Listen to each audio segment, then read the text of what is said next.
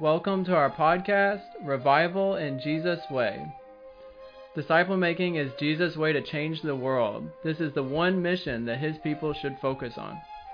There is only one way, his way, to create lasting transformation, and God is calling his church to wake up. I'm your host, Tim Cahill. And I am Ying Yan Qu. Hello everyone, this is podcast twelve, and today we'll be starting a new series on Christian foundations. We've just finished up a series on cliches, um, and then that series we did because we felt like that was a more pressing issue from our own experience in ministry, and also in, in trying to come in and help churches do discipleship and disciple making as a culture. What we've seen is a lot of times one of the main issues is these ways of thinking that are not biblical, but have been ingrained into a lot of what of the church culture. And until these things are dealt with through really diving into scripture and through wrestling with them, it's hard for any growth at all to really begin to happen, any change, until you deal with these false half-truths that have come up. A second and also very important thing that I've been wanting to do for a while is a foundation series. And basically, um, we had kind of talked about foundations through the cliche series, actually, about when we talked about there are no, the cliche that there are no stages to growth, or there's no process for growth. What is a foundation? A foundation is, you know, for our house, a foundation would be the bricks or the the concrete or the basic layer that's laid down before the builders of the house begin to build up the house. You know, Jesus said when he gave the, his parable about the two houses, one is built on the rock and the other is not. What he's talking about is a solid kind of natural foundation. That one is built on a foundation or an underpinning that is solid and, and firm and able to hold the parts of the house. The other one was built on sand, which was a bad decision on the builder's part because sand moves around and sand is not going to be stable and it's going to fall apart. So a foundation is the thing that holds up the thing. It's the, the most basic layer of the thing, and then it is used to hold up the other things. It has a very practical purpose. And um, there's a lot that we see in Scripture that talks about a foundation. You know, Paul in Romans fifteen twenty is one place he talks about this, and he says, "And thus I make it my ambition to preach the gospel not where Christ has already been named, lest I build on someone else's foundation." And what Paul is saying is, you know, when I'm going from place to place, I'm setting a foundation, and then I want to keep building up on that foundation. You know, he wanted to make the most of his life by building up on those people who he already knew had the right foundation, because he had gone to those places, he had set it. He was saying, I don't want to spend time trying to, you know, reset a foundation that's already kind of been set one way or this way. I want to build up on this kind of Christian foundation that I've already built. You know, it's talking about that basic layer that's that's been laid down. A foundation, when we're talking about the timeline in a Christian's life, this is after justification. This is, it's being somewhat set as someone is coming into a relationship with Jesus. But a lot of times it's fully formed. If you're looking at like the Christian life as a timeline, it would be after that justification, after someone prays or, or comes into a relationship with Jesus, after they're considered justified, which they've received. You know, Romans ten, they believe that Jesus Christ has died for their sins. You have this, this next stage of you want a foundation, a basic foundation to be laid. Um, one verse that talks about this is in Hebrews six. The author says, uh, therefore let us leave the elementary doctrine and go on to maturity, not laying again a foundation of repentance from dead works, of faith toward God, and of instructions about washing, laying on of hands, the resurrection of the dead, and eternal judgment. So here the author of Hebrews is talking about needing to go on beyond the foundation. But you see that there is this foundation that was once set. Now the foundation is made up of those things that we do receive when we receive Christ. It's he t- talks about things like eternal judgment, faith towards God, repentance from dead works, these things are all part of that that basis of what it means to be saved. But you see that understanding these things in a in a good way is the way to toward the next step. So when we're talking about foundation, we're we're talking about setting this in. So again, you're thinking of, like in my mind, I'm thinking of you're building a house, and so you want that foundation to be strong. You want to make sure that the concrete is laid properly, that it's smoothed out, that it's um, in all the right spots where it needs to be, that there are no holes. Um, and so in setting that foundation, then you can begin to build on it with confidence. And you're not going to run into places to where you say, well, what about this? And and going kind of from the example of the house to, to the reality, it really does work like this a lot, to where when you have these questions, these things that haven't been dealt with, you know, the foundation hasn't been set firmly. Um, you still don't understand about this or that, about the faith.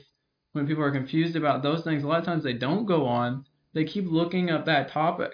And I know I spent a lot of my early Christian life like that, jumping from kind of topic to topic and trying to fill in this area and fill in that area. And one of the things that was great for me actually is using the, the New Life in Christ series by the Navigators, because it, it did do a good job of covering a lot of those basic Christian kind of foundational things.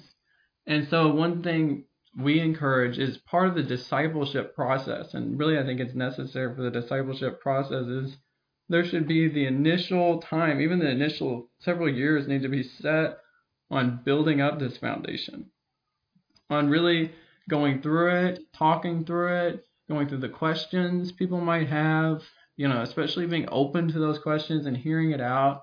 I am a little bit more firm in, in believing that apologetics needs to be more a part of that. And apologetics is not apologizing for something. It's giving a defense for the faith. And I think that there's a really good place for early on in this foundations where we need to cover some of those, those big questions that Christians are going to have. So I'm going to incorporate that into this series as well. But what we're doing here is going through, we're going to go through a number of topics, and we're going to cover Some a defense of those topics. We're going to cover the scriptures, some of the scriptures that go around that topic, and just give a an overview of these different layers in the Christian basic foundation. And we're going to go through that and cover that. And and I don't. This isn't the end all be all. Uh, you know, I want that to kind of be uh, remembered, is that what I'm doing here uh, in going through these foundations is not going to be something that you can listen to or you can give to a new Christian and that's it. If there isn't discipling going on, if there isn't follow-up, if someone isn't talking to that person about these things and really discussing it and, and trying to bring out in that person their questions, if someone isn't really walking beside them and showing them how to live it, um, how to live out these truths, then it, this is only going to have a small effectiveness. Um, it's not going to give the effect of really setting a good foundation. You, you've got to have that life-on-life element. So this is an audio reference that people can use to actually cover, because I'm going to go through right from the beginning to the end of what I think will be a complete sort of foundation in this foundation series. And then it can be a reference that someone can listen to. If you have someone who's new to the faith, they can begin to listen through these things, and you can use it as a discussion point. You can also use a study like um, Design for Discipleship. You can use older New Life in Christ series, or really any material that is going to have a consistent overview of the basics. You could even put together studies on these different topics. You could look at the topics, and you could find Bible studies all over the internet that are on each of these individual topics. So that's kind of where we're going and, and why we're doing what we're doing here with this uh, this foundational foundation series. And so what I want to also cover during this episode is I want to begin to get started, because there's a lot of topics. Just taking a look through some of the ones that I've initially written down, it's like going over God's existence, going over Are, are miracles possible? Um, can miracles happen? Uh, what is the Bible and Scripture reliable? What is God like? And what is God's purpose in this world? What is God doing? What is his mission? What is he work tr- trying to work and make to come about? Um, deep down, what are people like? You know, what is the nature of people? Uh, what happened to the Old Testament? Giving an overview of that, then jumping into kind of the apologetics question of, was Jesus real? Um, what did he claim in his life? What did he do? Did he really rise from the dead? And then talking about, who is the Holy Spirit? Uh, what does the Holy Spirit do? Um, how does someone receive the Holy Spirit? You know, what happens there? What What is God's plan for Christians? What is his mission for us once we become into a relationship with Jesus? Why why Christians? Why why Christianity? Why is why is God doing the thing that he's doing in the world through Jesus? Talking about how God works with our everyday life, with work, and with the role of government and things like that. And then finally, the final judgment and, and what will happen at the in the end days.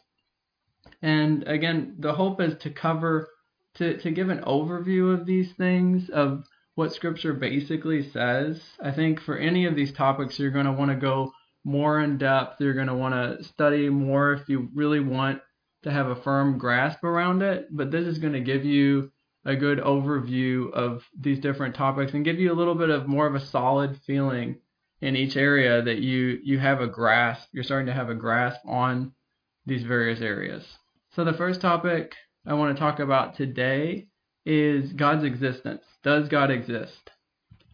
And this is a topic that isn't always covered in traditional, in these kind of foundational series. This is a kind of an apologetics question, like I had mentioned.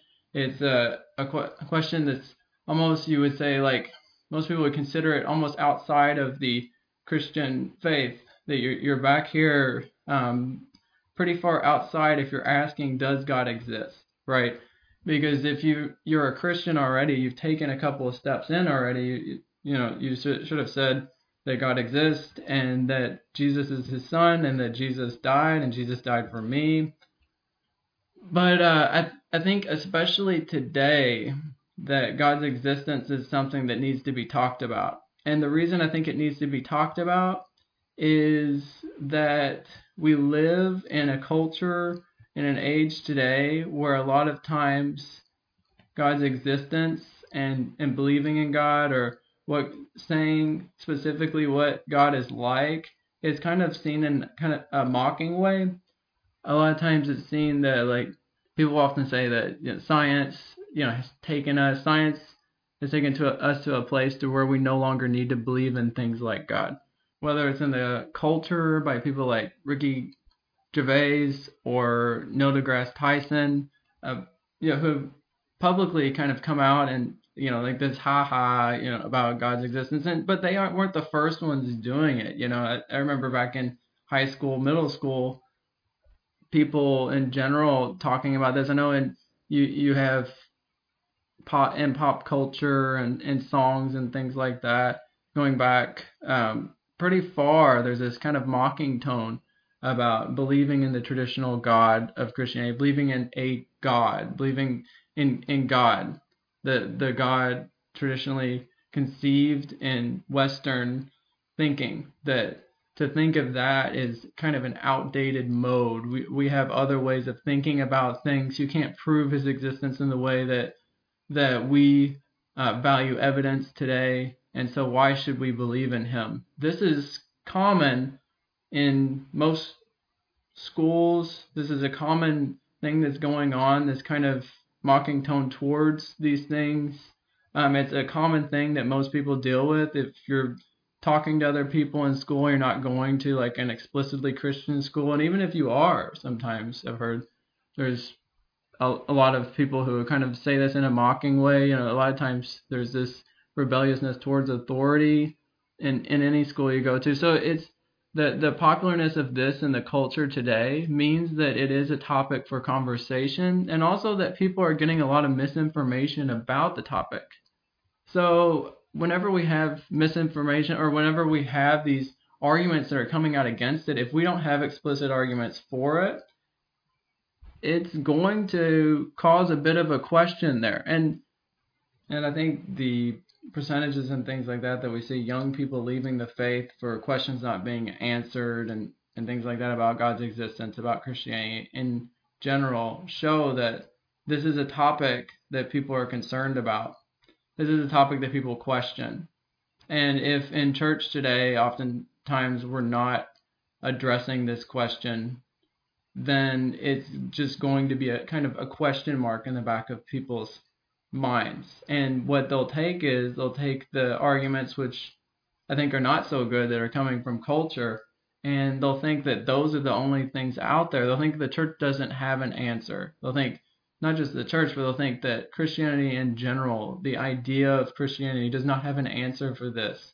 So I think, especially today, we need to cover it. We need to talk about it before we talk about anything else, because, right, it's a pre-topic to almost everything else that we're going to talk about, because if God doesn't exist, then what's the point of going on at all in um, talking about the Christian faith?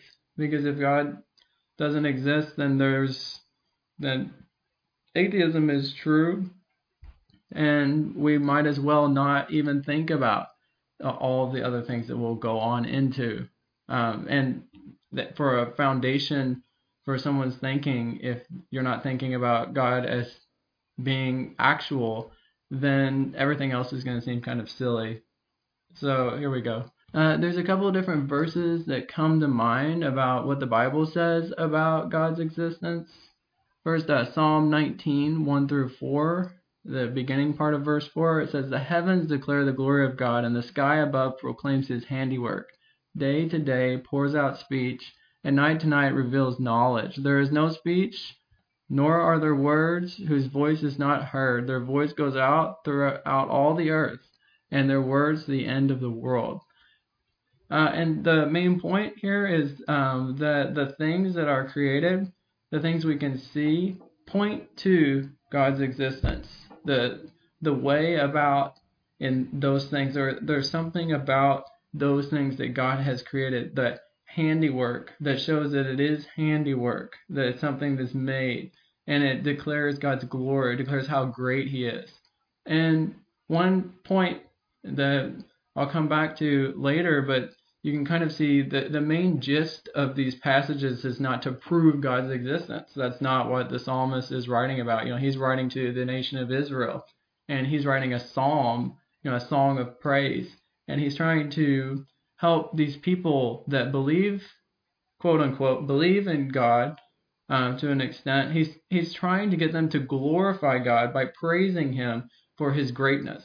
And he's saying his greatness, but he's also being honest here. You know, he's trying to say something that's true about the world. And he's saying, well, here's how we know that God is great.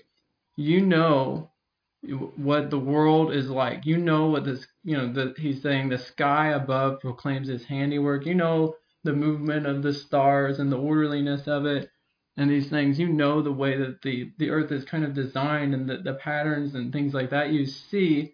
And he's saying this shows, this is proof that God is glorious, that God is great, that he designed all this. So the main point is God's glory, but we see the psalmist speaking to God's existence and somewhat his character in this in Psalm nineteen. Then we go on to Romans. Romans also gives some some words. Paul begins to talk about God's existence in some ways. He covers that topic. It says uh, for the in Romans one, eighteen through twenty-three, it says, "For the wrath of God is revealed from heaven against all ungodliness and unrighteousness of men, who by their unrighteousness suppress the truth. For what can be known about God is plain to them, because God has shown it to them. For his invisible attributes, namely his eternal power and divine nature, have been clearly perceived ever since the creation of the world in the things that have been made, so that they are without excuse." And then he goes on to say, what does this mean? You know, they knew God, and yet they didn't honor God, didn't honor him as God. So not only did they know that he existed, but they also knew a lot about him, and they didn't honor him based on those things that they knew. So the main point is God has left a witness for himself and the things that have been made, and not only of his existence, but also uh, in, in general what he's like. So it's not only that can we see, oh, a God has exists, a creator exists. Um, we see that there is a creator who is this way, and he deserves honor, he deserves glory. Um, that's Paul's main point here. Romans two is another passage, um, twelve through sixteen. Um, there are other passages, but these are some of the big ones that stand out in my mind. Romans two, twelve through sixteen talks about God's existence. Uh, For all who have sinned without the law will also perish without the law, and all who have sinned under the law will be judged by the law. For it is not the hearers of the law who are righteous before God, but the doers of the law who will be justified. For when the Gentiles who do not have the law by nature do what the law requires, they are a law to themselves, even though they do not have the law. They show that the work of the law is written on their hearts, while their conscience also bears witness, and their conflicting thoughts either accuse or excuse them. On that day when, according to my gospel, God judges the secrets of men by Christ Jesus. So this is one that is showing that more of something that comes from God exists. It's it's talking about the moral law. But the main point here is that God's footprint is clear. The moral law is, is clear. It's obvious. It it is something that even if you don't have the written Mosaic law, you can know what God is like, what God's quote-unquote demands are for humanity based on the way the world is, based on the way we are. Um, It says that they are a law themselves. They they show that the work of the law is written on their hearts. And this is important too, because we've talked about um, somewhat about external evidence, but also this is kind of an internal evidence. So this isn't just talking about things out in the world. This is talking about things in us as people, um, that there's something even in the Gentile who does not believe in God. You know, that's who Paul is talking about in this passage where he's saying written on their hearts. He's saying the Gentile who doesn't even believe in God, that within his or herself, they know that this law from God exists and they should follow it. And so these are the some of the main verses that, and again, the, the, the gist of these verses, the reason why Paul is talking about this is talking about, hey, we owed honor to God. We didn't give it to God. And it's, In, in Romans two about how we aren't just in saying um, that we have a reason for not obeying uh, the moral law, that we have we're we're not justified if we say, oh, we didn't know God, oh, we didn't even know God existed, um, to say that we had a reason to not obey what is good and what is right, because it's not just it's not just written on a tablet somewhere and God has to give a direct revelation to reveal it. it. He wrote it, he put it in the framework of building us. And so that, that's kind of the main gist of what Paul is trying to say here, and also what the psalmist is saying, is saying, you know, kind of taking away an excuse. But we're, again, kind of using it here to talk about God's existence in general, because these things are true. We can know that God exists. Anyway, these are arguments not just for what God is like, but if God is like this way and it's obvious, then it also shows to answer the question that comes up today about God's existence in general. Because if we can know what God is like, then we know the precursor question that God does in fact exist. Hebrews eleven six is a verse that I think is important when thinking about why is it important that to, to think about, you know, to know that God exists. Um, and it says that without faith it is impossible to please God, for unless someone believes two things, one, that God exists and that he rewards those who seek him.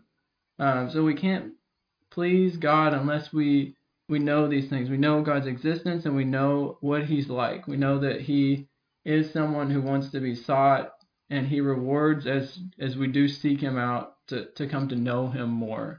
That he's a God who who desires us to know him and will act upon our, our trying to get to know him. So in the area of arguments for God's existence, I want to cover some, some general arguments. And these are arguments that you could use in, in talking about God's existence. But also I hope that this that looking at this, this kind of small plethora of arguments is going to help you to be able to wrap your mind around how can we be assured that God does exist?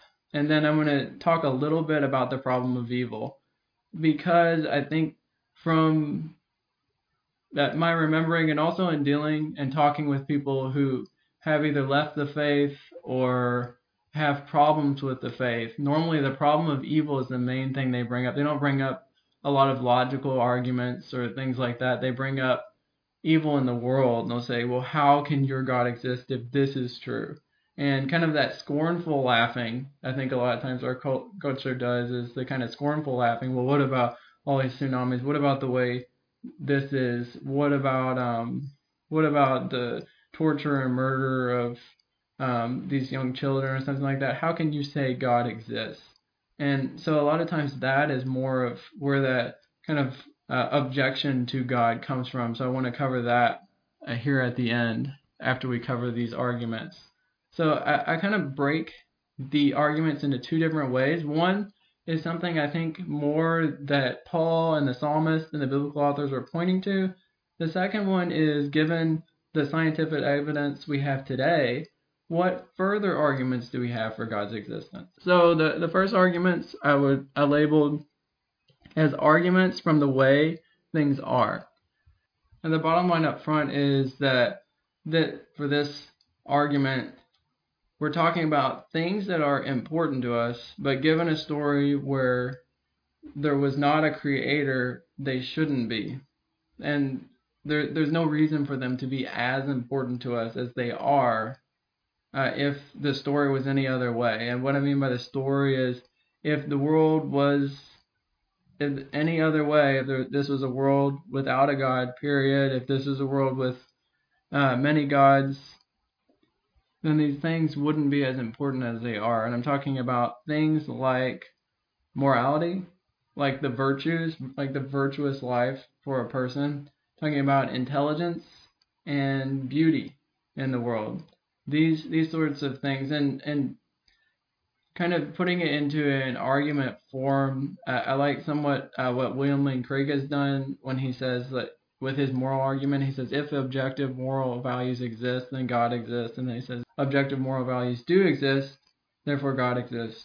Just following the logical argument there. And I think there's an argument like that for all of these things. I think the argument is more like, if these things exist and are as important as as we hold on to them being, if they're really as valuable as we hold on to them being, then the only world in which that can really be true is a world where God exists. And these are things that are e- essential and have always been held as, as very, very important and very vital, like morality.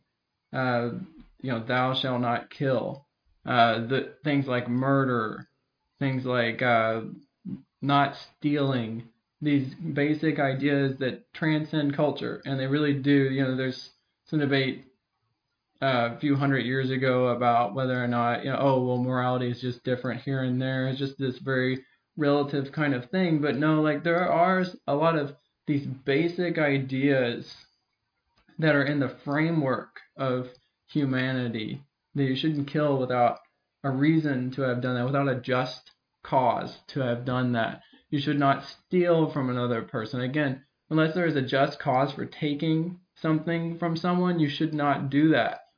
Um, you should not. So, so that there are these basic morals that exist and that are part of the way that we are, and we we and we hold these as things that are true, that that are more that are not flexible.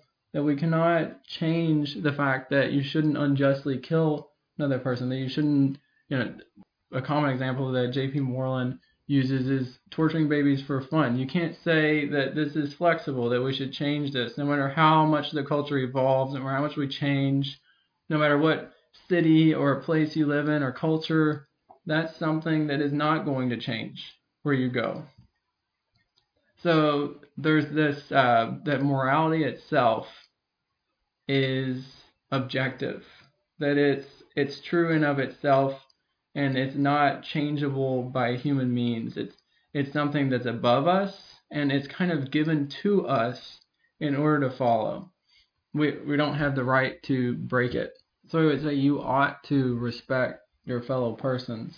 You know, part of this, the a big thing about the social justice issues and things like that now is that other human beings deserve dignity and respect. No matter what the culture says, no matter how much you shift things, dignity and respect need to be shown. And and we kind of start to go into the virtues here about what is a virtuous person. And, you know, Aristotle said a lot about this, um, where the the virtuous, being a virtuous person is important. You know, being good as a person is important. A person should behave with dignity and respect. A person should treat others well. A leader should not lord over that leadership, over the people and crush them. You know, like fathers shouldn't be cruel to their children. Um, they should raise them in a way that, that is going to build them up to be virtuous people. These things are valuable. And not only are they valuable, but they're very important to us. They're, they're, they go to a level of importance in us that is very, very high. You know, these are things that people will die for. People will die for um, wanting to see uh, the right things happen. People will die for justice. Not all the time, but it's something that does happen where people are passionate about these things. People, you know, you have um, the well, one re- one sort of recent example from a few years ago is this. Uh, there is a Tibetan man who literally set himself on fire be, in order to oppose um, the uh, the Chinese president um, visiting India because of some of the evils that he strongly felt were being done in China and, and that he did not want this visit happening. But the, the point is that justice was so important to him that his life was was less important, that it was it was very important that those that this this thing was not left unaddressed. And you see this in, in a lot of protesters and a lot of protests for justice and things like that, with people who are risking their lives or risking bodily harm and uh, in order to really protest injustice, in order to see that that justice prevails. Um, and and this is a common thing that, that we hold virtues, we hold we hold morality, we hold right and wrong to, very highly. And these are honestly these are two of, of the biggest ones that we hold these things so valuable. A third kind of uh, one that also goes in is kind of awe and beauty. Now, I think we hold awe and beauty a little lower than we hold morality. It's a, it's a almost same, similar sort of thing, but we also hold beauty very highly. Morality, the virtues, beauty, these things are all things that we hold highly, but given a world without a creator uh, who has basically put in us something more than us, it should not be that way. You know, you think about dogs, you think about Um, animals out in the wild. You know, you don't have alligators, you know, rolling around for the sake of of justice. You, you don't imagine that an alligator is just kind of, or some kind of animal that you would imagine just went through this evolutionary process with no no involvement from a creator, no no creation of any kind of special attributes within themselves. They just kind of evolved for their own survival and their own defense. And those things, um, you wouldn't imagine that they would be passionate about justice for others. You wouldn't imagine that they would have this desire for beauty. And in a way, it's not just you wouldn't imagine it, it's that they shouldn't have this. These are side focuses that are not important when it comes to that. There are things that should be cast off in a way, but we're not. We don't want to cast them off. And in a large way, we feel and we know that we shouldn't cast them off. You know, people protest when you begin to, if you went to take down an art museum in downtown of whatever city, people are going to protest that. Even you see, you know, art is seen as important and, and a vital sort of thing. It's, it's seen as something that should be defended and, and, and should maintain. there's that, that feeling of should, should with it. And so we say that if there was not a creator, that's, that's the first statement. If there was not a creator, then these things should not be held to such an importance. And then the fact that we, that they are, shows that story that a non-creator story tells is less likely than a story of a world that we're in that has a creator. So th- this in that way gives evidence to the existence of God, because we do live in a world where beauty is important. We live in a world where morality is important, where the virtues are important, where a virtuous person, a person being virtuous is important. And so those are those are realities about the world, and they give evidence to there being a creator. If they're the the statement I think is if they are truly important, if they're objectively really important, then there is a creator. Now, if you can say no, well, they're not.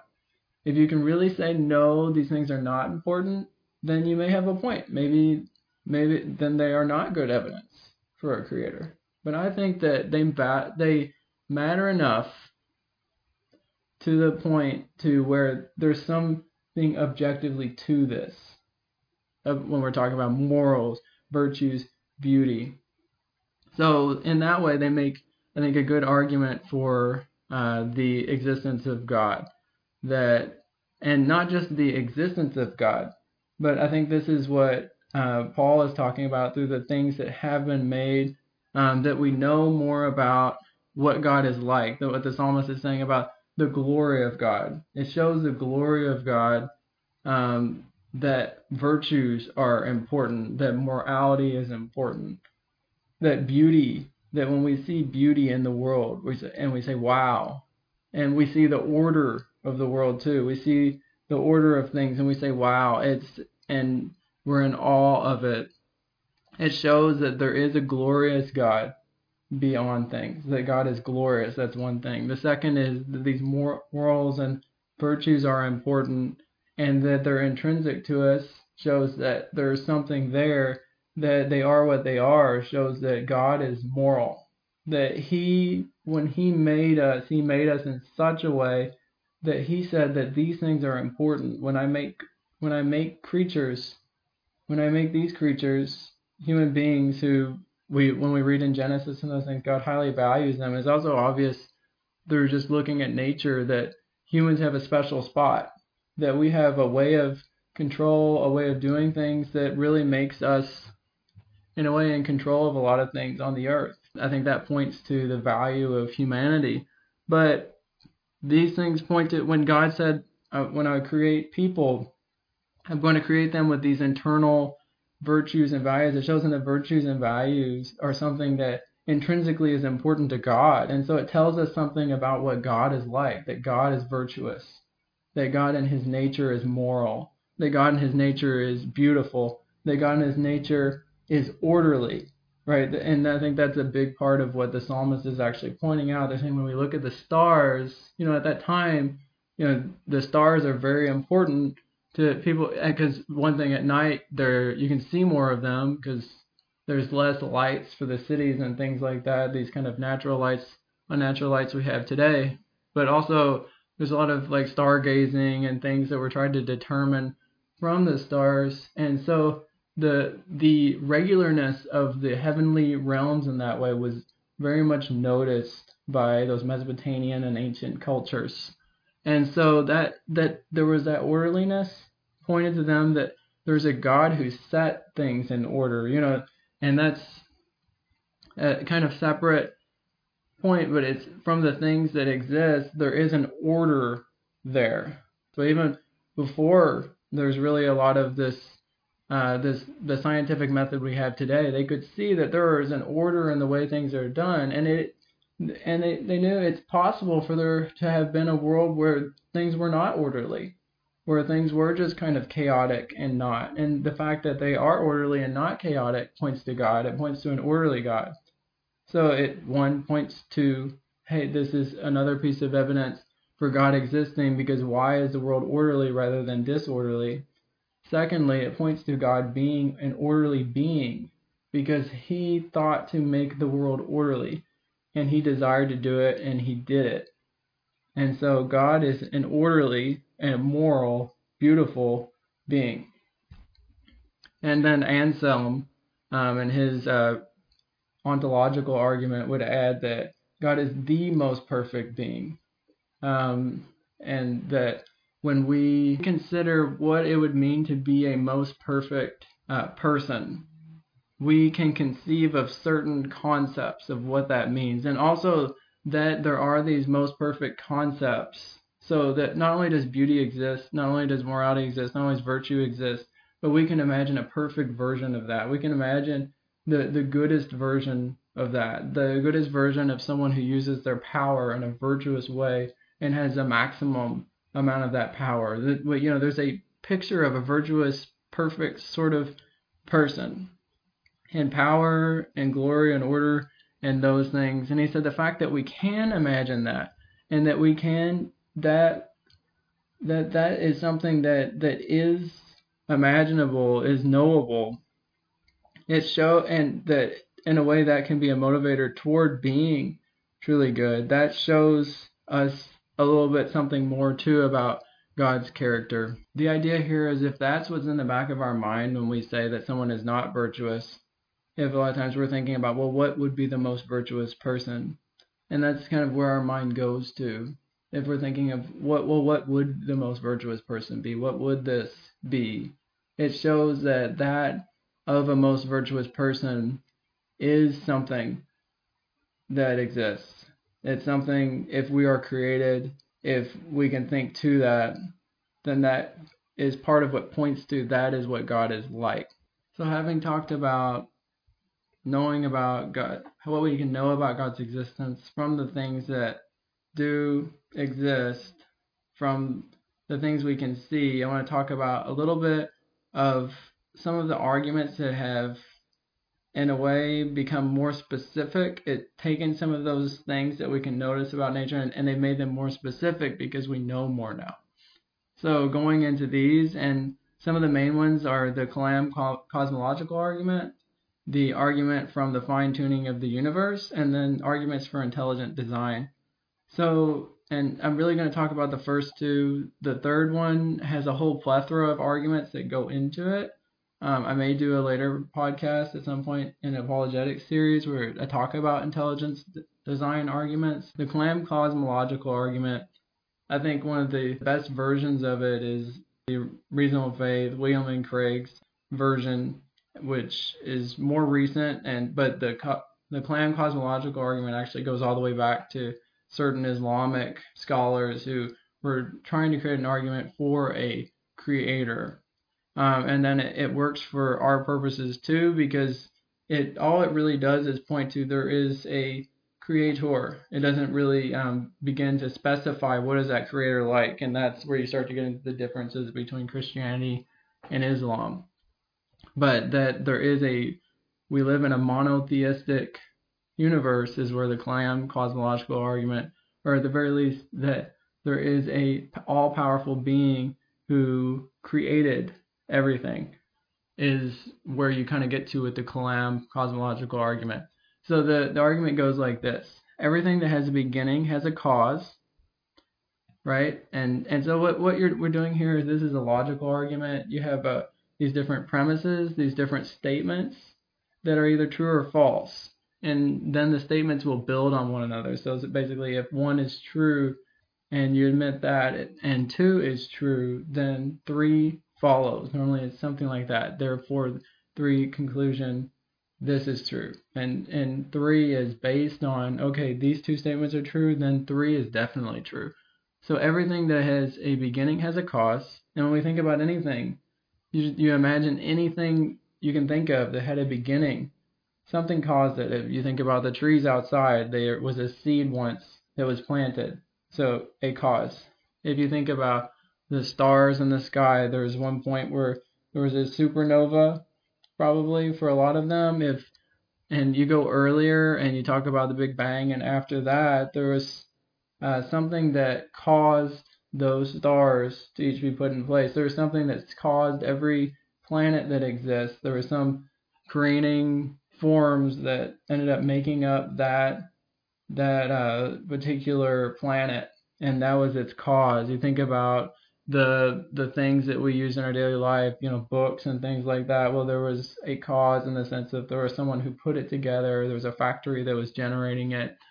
So anything, any example you can think of has, if you can say there was a definite beginning, there was some point when that thing started, then you can say, well, here's the cause. Here's the here's what caused that to come together.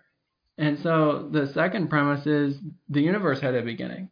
So we know this through Big Bang cosmology. Um, there's some other ways. Um, usually William Lane Craig will talk about from infinity, just the concept of infinity. We know that there cannot be an infinite regress of objects. It doesn't logically make sense um, because you can't have uh, once infinity in not a mathematical sense, but in real, uh, an infinite amount of objects does not make sense, because you begin to go through the question, well, what happens if you take, you know, you take ten from infinity? Well, it's still an infinity. What if you add this? It's still an infinity. You, uh, it's not infinity itself in that way. An infinite number of objects has a lot of logical flaws to the concept itself.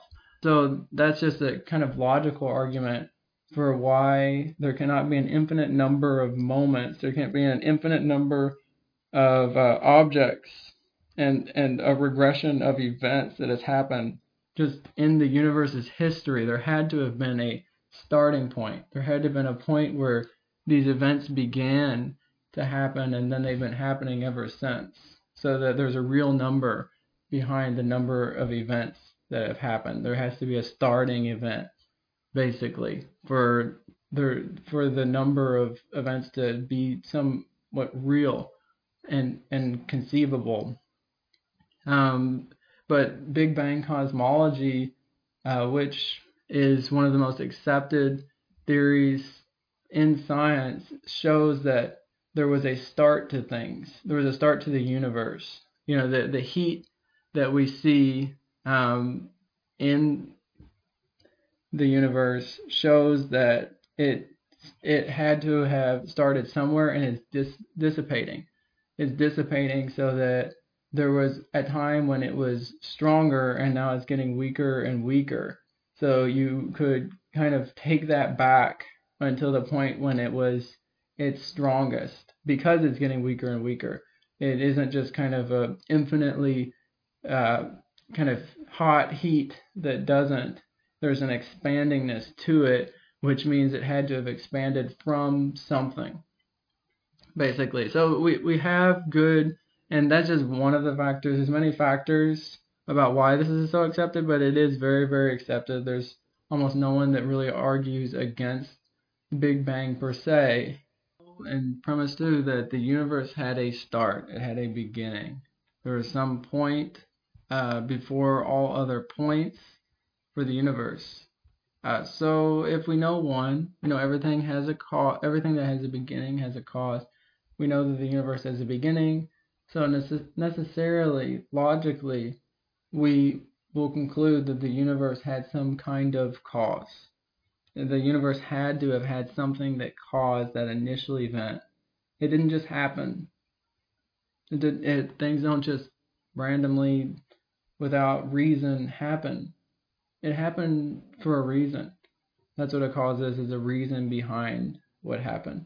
So for so what caused it? You know, what what was the reason it started? What what and what what was the the thing behind it? What made it happen? And so that's when we begin to kind of have more of an abductive argument about what are the different things that could have started the universe. Um, and really, It, there's a designer, there's intelligence, or there's a lack of intelligence. You can break it down in that way. There's a there's either an object or intelligence, right? Those are your two choices. An object uh, or something, a, a physical thing, whether it be a force, whether it be a uh, energy in some way, whether it be uh, an actual physical object like a planet or like a collection of planets or a collection of gases or something like that. Um, but the thing is, you you have eternity. You have this kind of sitting in in um, this this either timeless sitting or this eternal kind of sitting of these things. There had to be a, something that caused those things to go from that that sitting there kind of state to action. And, and physical things don't do that. They don't go from this kind of physical sitting state unless there's some kind of combination or something that changes. But again, we're talking about the beginning of the universe. We're talking about either why should the change happen now, vice happen a thousand years before, a thousand years before. Why, why is it suddenly happening? And so, like, these things point more to a mind, to what is conceived, what in the concept of a creator, that there was a creator who took action, who the the force of the action that came came from a mind, and and a mind that makes much more sense than than something physical, which could not, which couldn't, which physical objects don't work that way. So if they don't work that way, and it's not something that lacks intelligence, then that points to some kind of intelligence being behind the initial creation of the universe. That there being a a cause that is personal, is the way it's put, a, a personal cause behind the universe. So we can conclude that the universe definitely had a beginning. There needs to be some kind of explanation for that beginning. The explanation is not physical. And so if it's not physical, then it points to there being intelligence behind the beginning of the universe. Uh, the next argument is the fine-tuning argument. Now, another thing that scientists have discovered about the universe is that it is very fine-tuned. And this is also another thing that is, is very well attested in science, that this fine-tuning of the different features of the universe, of the different, the different uh, like the the force of gravity, which is dis- determined by a number of factors that have to do with energy in our universe and and the forms of energy in our universe and things like that. Things that could be changed. It could be different. And so if you t- took at all the different ways that our universe could be, and you, you were to just, just lay them all out, and you laid them out with, with millions of different dots all laid out, Um, you would only have a few of those dots that would represent ones that could support life, basically. There, there are all these different factors that could be true in our universe, that could be true of, that would be true of any universe that came about in the way that ours came about, but there's a very small uh, number that would actually be life permitting, and yet ours is one of those life permitting. It didn't. It, the the odds are very small Um, for our universe to turn out to be the way that it is. So the argument is that this fine-tuning, which is well accepted, is either caused by physical necessity, by chance, or by design. So we know it's not physical necessity because we know for a fact there are these different scenarios. We can see that the types of energy, that the way that energy is distributed and things like that could be very different in our universe, causing these forces to have different calculations, which would just end up with completely non-life permitting universes. So we know that it's not physical necessity because uh, physical necessity has to do with possibility, and there are many other possible universes. So that, that's one thing uh, that have to do with chance. And again, Um, it does not seem like it had to do with chance, because the chances are very low that there would be a life permitting universe, given just any odds, just given the, our universe existing and coming out. It seems very unlikely that it would come out this way, because again, many possibilities of what it really could have been like, and yet it's this way. So that points to that it's by design. And so again, these are arguments that all kind of put, you put together. These are not arguments that really stand, I don't think these arguments stand really great by themselves, but when you begin to put together, okay, we see the universe is fine-tuned, and it's very odd that it's fine-tuned.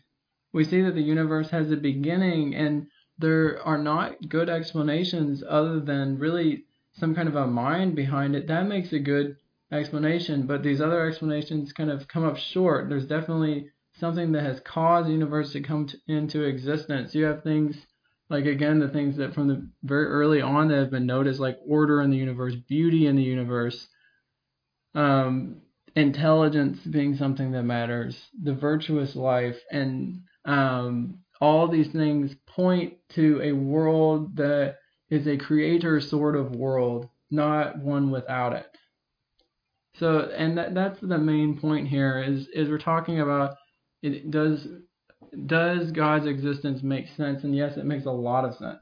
It makes a lot of sense out of the things going on in the universe. And I think that's why people will normally, if they try to make an argument against God's existence, they may try to do something with these arguments, but a lot more of the time they'll say, well, you say God exists, but you know, I don't like the way that the Bible says God is. And what about all this evil in the world? Um, how, you know, it, it doesn't logically make sense that if God is all good and all powerful, that he could, that he would make a universe this way.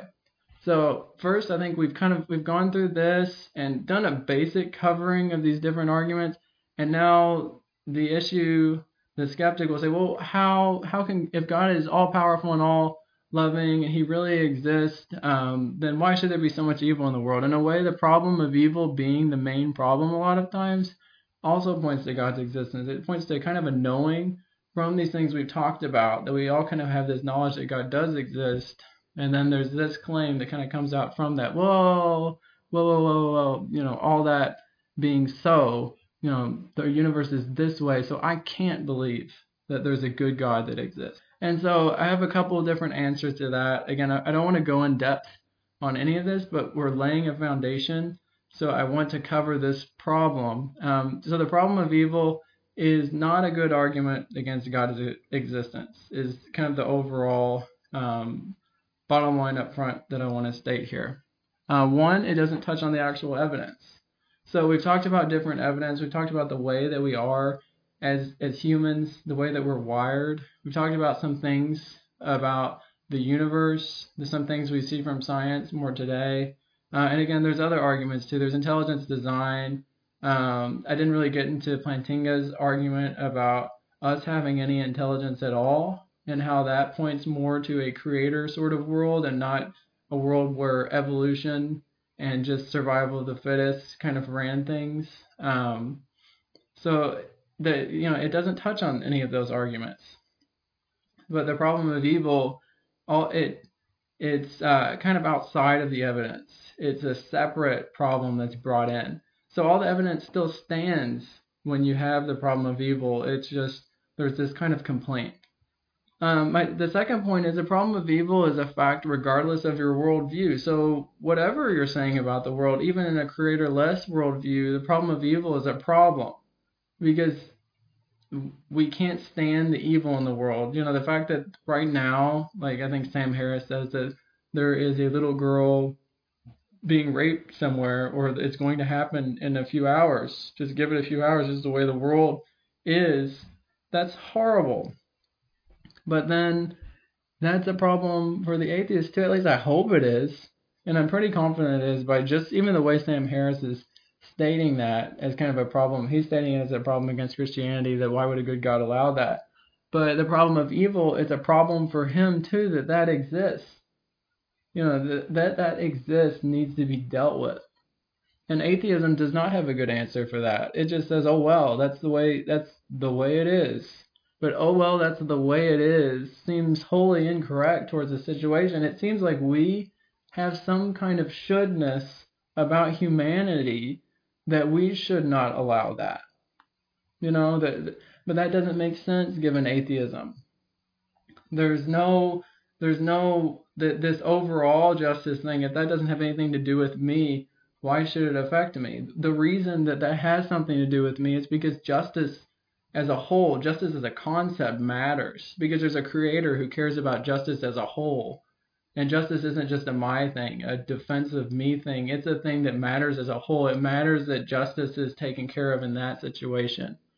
So that's why Christianity, the next point, Christianity gives the best explanation for the problem of evil. It's a problem whether you're an atheist, whether you're a Hindu, whether you're an Islamist, whether you're uh, whatever you are, um, agnostic, whatever. The problem of evil matters.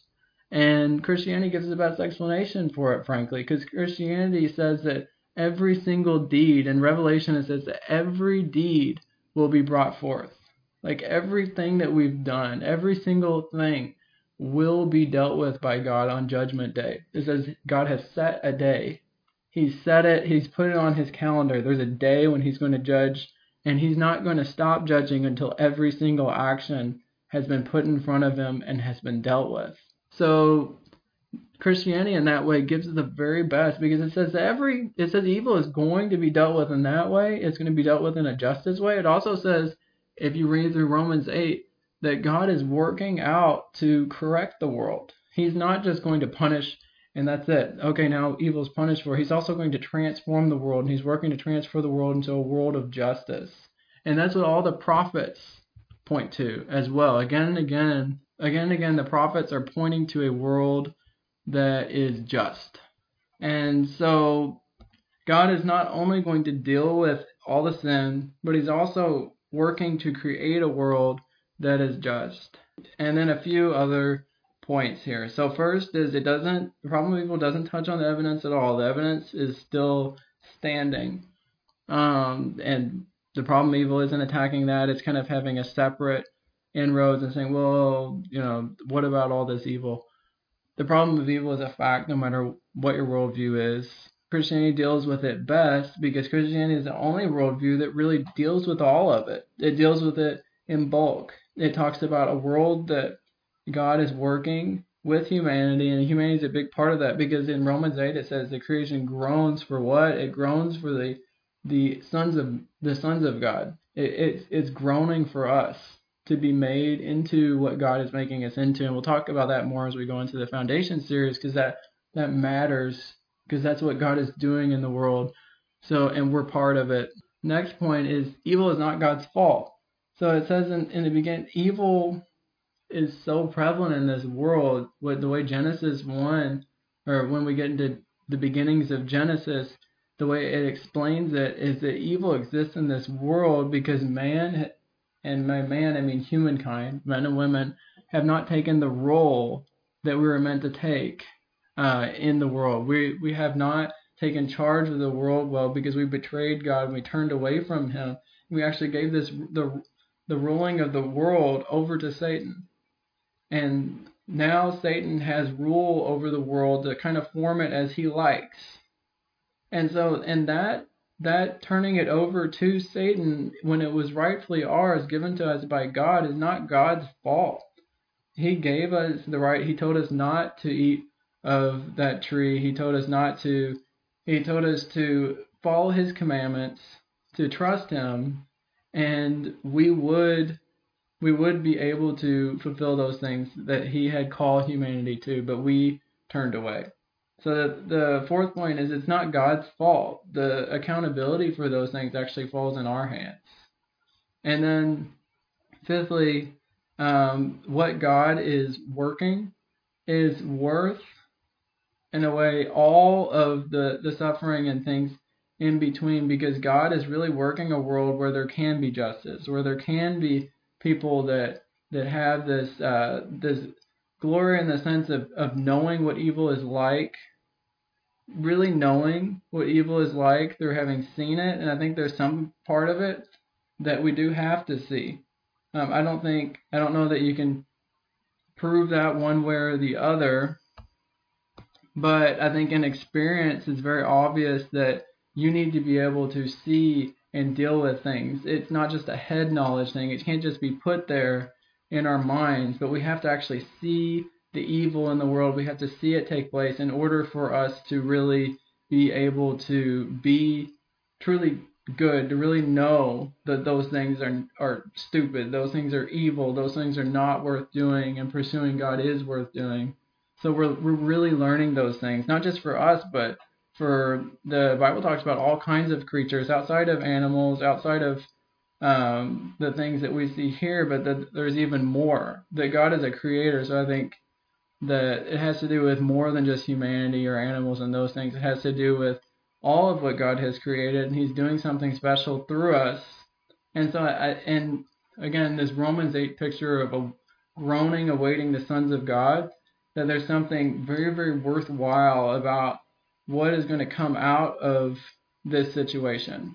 That in, as far as the whole universe, as far as everything, that sons of God, that in a way, um, us as creatures, God always being, you know, God Almighty above us, but us kind of having this uh, son of Godness about us is is really worth um, taking the risk and kind of the pain and, and, and, and working through all this stuff, that in the end, we're going to see it all. We're not just going to forget about it all. We're going to see it all, and we're going to know, hey, this was this was worth it. We finally, that sort of society that people people know that we need. You know, why does why is communism so violent? Well, you know, why are these movements, these political movements in history, why have they been so violent? Because people know society needs to be better. Society, it's not the way it should be, and it's horrible the way it is, and it needs to get fixed. And I think for the whole universe, for all creatures, that doesn't get fixed until it really happens. It's fixed in God's way. And God is working to fix that, not just for us as people, so in our little society we can be good, but so also the world as a whole can be cared for in a way that's right. So also the whole universe can really see something worthwhile and something worth that will produce a kind of change through humanity. So that what God is working is worth it. So again, the, our, so and this is the, the last point, is that the problem of evil, which is a lot of times the main argument people are using. If you think about a lot of these arguments, people state, whether it's at school or that you've heard over the years, um, a lot of times it, it boils down to the problem of evil. And the fact is that that problem that problem doesn't touch on the actual evidence that we've talked about. It's a um, the problem of evil is a fact, regardless of what your worldview is. Christianity, in fact, deals with that problem the best. So it's a fact no matter what your worldview is. Christianity is doing a better job of dealing with it. Evil is not God's fault. So it's not God's fault that evil has happened. God gave the the reign over to people and was going to build people in to be able to take on that role. And we gave that reign of the world over to Satan. And now we're in Satan's world in a lot of ways. Although God is working to bring back the sons of God, to bring back this concept into the universe, into the earth. Um, and then what God is doing through this bringing about the sons of God, through restoring the world, is worth allowing these things to kind of see to, to happen, because they are needed in order for the the sort of people that we will be, the and the, the need for that sort of people um, to be there to happen. So that these are five points to kind of, that I think really dismiss this argument. Kind of, it, they they answer it well. Um, so again, this found this uh, episode we've covered some arguments for God's existence. We covered things like virtue, morality, order, beauty existing in the world, and how they point to God's existence. We pointed to the Kalam cosmological argument, and the evidence pointing to there's a beginning, that beginning has a cause. That cause seems like it would be personal. Um, and then we talked about the fine-tuning of the universe, because it's not due to chance or physical necessity by the nature of the problem. Um, it seems like it's due to design. That it, it points to, it seems like someone did something here. Someone is an intelligence, so, some decision maker. A decision maker is one way of putting it. Um, made a decision here. Uh, and so that is not just an object. That's not just the normal state of things. That's a creator. That's a, a personal intelligence. Uh, not just some force or something like that, but a person. These arguments not only point to God existing, but they also point out what God is like, that he is moral, that he's virtuous, that he's beautiful, that he has order and he values order. Um, And then we talked about the problem of evil being the primary problem that's often brought up. It's not a good argument against God's existence. So I hope you enjoy this episode. I hope it's given you a general idea. Uh, some places that you can, uh, Reasonable Faith is a book that's really great by William Lane Craig. On Guard is a kind of condensed version of that that covers a lot of these arguments. Um, there's a lot of books. Um, Norman Geisler has put out books. There's been plenty, and you know, the late Ravi Zacharias covered several of these topics, and C S Lewis, Mere Christianity, things like that. You'll, you'll see more in depth on these arguments. And all of these arguments have been taken more in depth by scholars and people like that who are much smarter than me.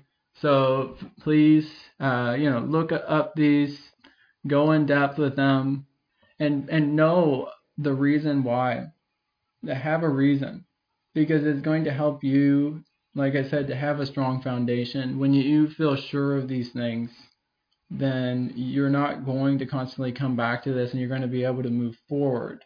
And I think that's the point where the, the author of Hebrews is talking about when he's saying, let's not keep going back, guys.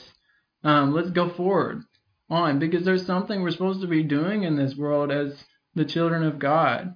You know, he said, uh, therefore let us leave the elementary document, uh, doctrine and go on to maturity. You know, there's maturity there out in front of us. And so we want to deal with these problems. We want to move beyond it. And we also want to be able to help others to do that too. We want to help others to be able to to answer their questions and to be able to help them to move forward in knowing Jesus and in living for the only thing really that's worth living for in this world, that's truly worth pursuing and running towards. Thank you. Uh, hit the subscribe button if you like today's podcast, and we'll be back next Saturday talking about the next topic in this Foundations series.